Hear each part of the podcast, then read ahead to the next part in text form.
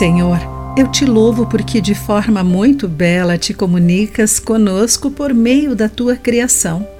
Olá, querido amigo do Pão Diário, muito bem-vindo à mensagem do dia. Hoje lerei o texto de Antônio Renato Gusso com o título As obras revelam seu Criador. Certa madrugada de inverno, na Curitiba dos anos 70, andando pelas ruas desertas e escuras, do que hoje é o bairro Boa Vista, só, com frio, voltando de uma festa, olhei para o céu e fiquei maravilhado. Estava tudo adornado por incontáveis estrelas que brilhavam como eu nunca havia notado. O céu proclamava um pouco da glória de Deus. Para mim, a amostra foi suficiente.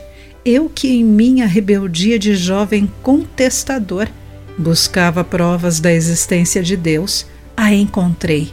Ali, sem som, sem palavras, ouvi a voz do Criador.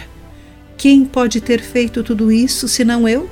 Reconheci a assinatura de Deus em sua obra, dizendo: Sim, o Senhor existe.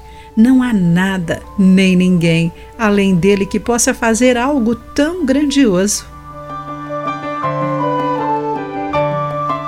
Os anos se passaram e, pela graça e misericórdia do Senhor, pude conhecê-lo ainda melhor por meio de sua revelação especial, a Bíblia. Mas nunca mais deixei de perceber o quanto ele se comunica conosco por meio de suas obras. Ao olhar para a imensidão do universo, para os grandes e terríveis oceanos, bem como para um frágil bebezinho, ou para a sutileza e a beleza de uma pequenina flor grato, percebo a inteligência, a bondade, o poder e a grandeza e o amor do Criador. Mesmo sem som, sem palavras, Deus nos fala todos os dias e em todas as horas por meio de Suas obras. Estamos atentos à Sua voz? Querido amigo, a assinatura criativa de Deus está espalhada em toda a natureza. Pense sobre isso.